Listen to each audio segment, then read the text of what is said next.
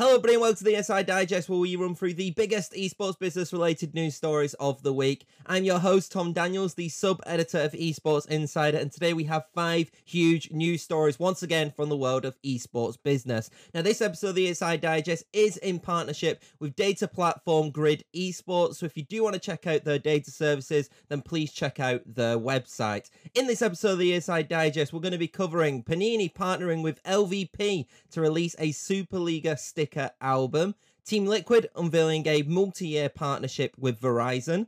Riot Games announcing the host cities for the 2021 LoL World Championships. AimLab being named the player development platform for Rainbow Six Siege esports. And finally, Gen G promoting several staff and strengthening its C level global team. So let's get straight into it. Our first story of the ESI Digest sees sticker and trading card company Panini announce the release of a digital Superliga sticker album after partnering with tournament organizer LVP. Now, for those who don't know what the Superliga is, it is a major Spanish League of Legends competition situated within Riot Games' European Regional League ecosystem. Now, the sticker album, according to the release, is expected to feature players, coaches, shields of the teams, their kits, or even where the stadiums of where they play, and also talk about kind of some of the history within the Super League as well. I do think that this is like a really interesting partnership to kind of see this digital sticker album kind of become available for fans of the Super League, and it'd be very interesting to see if even more collaborations like this occur in the future. Now, while the sticker album may be only digitally to kind of complete, once it is completed, according to the release, fans will be able to purchase a physical version of it with the stickers all included as well. Overall, I do think that if this is a commercial success for LVP and for Panini, you could definitely see more partnerships along these lines kind of being integrated. Definitely with the likes of like LEC and kind of all their history which can be integrated in and along with all the other major major leagues as well. And this probably doesn't even go into just esports as League of Legends itself, but actually the whole kind of competitive scene, whether it be like Rainbow Six CSGO. It's actually a really interesting activation, and I really hope to see more of these partnerships come through in the future. Our second story of the digest sees us talk about Team Liquid and their multi-year partnership with wireless network operator Verizon. Now, according to release, the partnership will see the operator's logo appear on Team Liquid's jersey. Moreover, Verizon have also been named the organization's official 5G partner. That's not all though, as both entities will also collaborate across a variety of projects, and this includes Team Liquid's recently launched Diversity and Inclusion Task Force. As such, a representative from Verizon will work on the tax task force, sorry, as a consultant.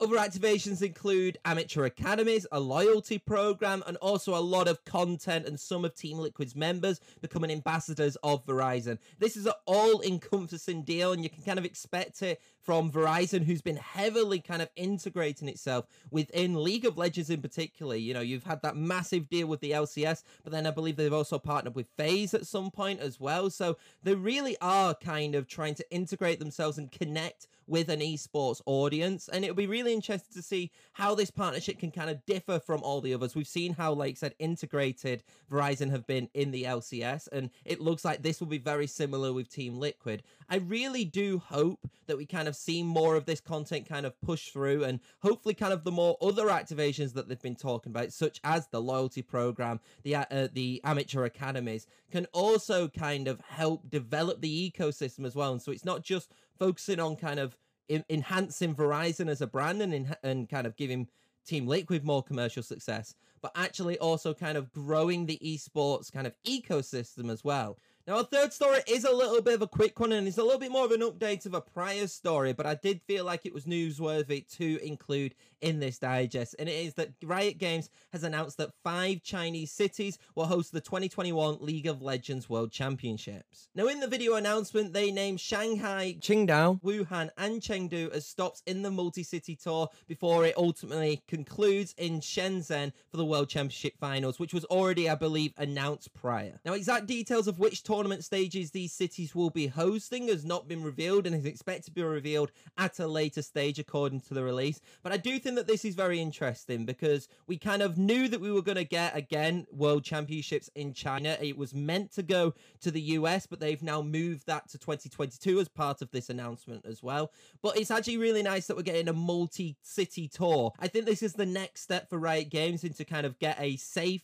kind of LAN event back up and running like they wanted to do with all the other world championships. And I do think that as the world is slowly started to open up with, you know, the pandemic slowly easing with restrictions, this is kind of the next step for what you could expect for a lot of LAN events now.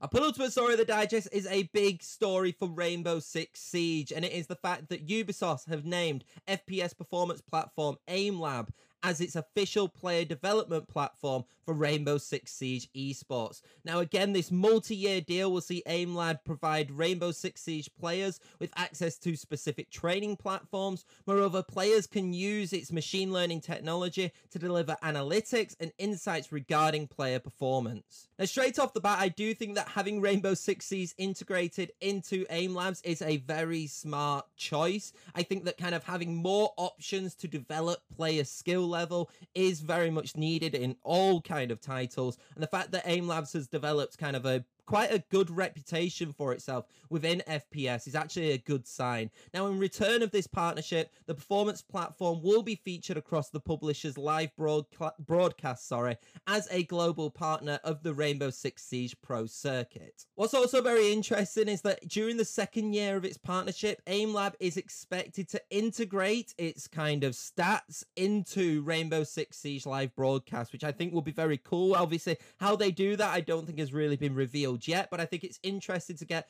more statistics and kind of more data flooding into Rainbow Six Siege from a broadcast standpoint as well. To kick off this partnership, AimLab is launching the AimLab Combine, which is a challenge tailored towards Rainbow Six Siege players to kind of, I think, get them into the platform and get them using the platform. AimLab will also have its own exclusive weapon skin available in Rainbow Six Siege, which can be won as a prize playing the AimLab Combine. So overall, I think this is a massive deal for Rainbow Six Siege and also an even bigger deal for AimLab. Obviously, AimLab hasn't been going for too long, but it's also into integrated itself with a lot of esports organizations and tournament organizers and developers as well. And I do think that, yes, Rainbow Six Siege jumping on this is a smart thing for both parties involved. And I do hope that this does increase kind of, you know, the path to pro level in sense of you hopefully will get more kind of skilled players and naturally skilled players coming through due to the fact that they will be using this training platform as well. But only time will tell with that, but it is a very exciting partnership. A final story of the ESI Digest sees us talk about Gen G and the recent backroom staff changes, with several personnel being promoted. These promotions include Kalesa Avendano, who's been promoted to the Chief Financial Officer, and Martin Kim, who will now be the Chief Revenue Officer of the organization. In addition, Gina Chung Lee has been appointed as the organization's Chief Marketing Officer. It's important to note that all three of these names had previously held senior executive roles at Gen G. Now, according to the organization, the reason for these promotions is credited to its growth in education, partnerships, and its competitive teams. And that is why these promotions and this reshuffling is happening. There have also been a few changes to Gen G Global Academy as well, and this follows on from the organization's Education First platform having its first graduating class. As part of the first class, the students who have kind of been involved with this have received their college acceptance letters. And it seems like this is kind of the reason why these structurings are happening, that they're kind of wanting to grow and expand their global team and then also kind of develop more into the Education First program. This is highlighted by Gen Global Academy having a little reshuffling and also these promotions which have been taken into place. So I would expect kind of maybe a few new names coming into the backroom staff at Gen G, especially if they are looking at expanding, which from the announcement is something that they were definitely looking towards doing, and not just in Korea and in America, but from a global standpoint as well. And that is it for this week's ESI Digest. If you do want to read more of the stories that I've been talking about, then head over to Esports Insider's website. Also, we have so much more stories which have come out this week week, which I couldn't even have chance to include. If you also want to follow us on LinkedIn, Twitter, and Instagram, that would also be much appreciated. If you do want to follow me as well, then I am at the Tom Daniels. But until next week, I'll see you then.